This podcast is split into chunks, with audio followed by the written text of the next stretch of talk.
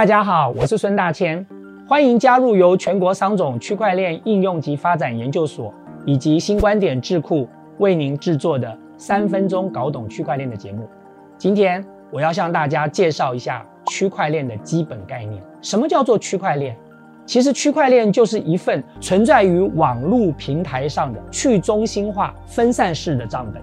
在这一本账本上面记载的内容可以是交易，也可以是其他的资讯。相较于实体的账本，区块链具备了两个优点：第一是去中心化，也就是说这本账本不用担心由谁来保管和认证；第二是不可篡改性。由于特殊的技术设计，让每一个区块内所记录的资讯都没有办法被更改。区块链中的每一个区块就好像是一本账本里头的一页一样。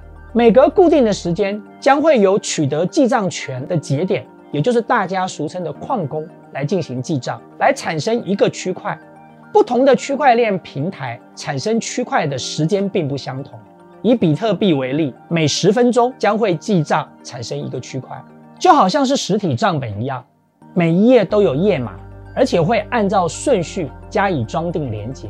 区块链也是如此，由于密码学的运算。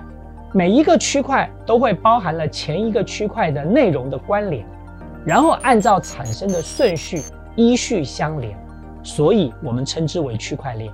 也正因为如此，单一区块内的资讯只要一旦被篡改，必然会影响到下一个区块的连接。借由这样的设计，完成了区块链的不可篡改性。基于这样的特性。区块链其实解决了人类科技发展过程当中一个非常重要的瓶颈，那就是如何在网际网络上进行价值的传递。区块链可以通过矿工将转账记录加密，并且分散储存在不同的电脑上。因为是分散式储存，所以我们说区块链是去中心化。这种加密方式也使得分散储存的记录几乎不可能被篡改或者是删除。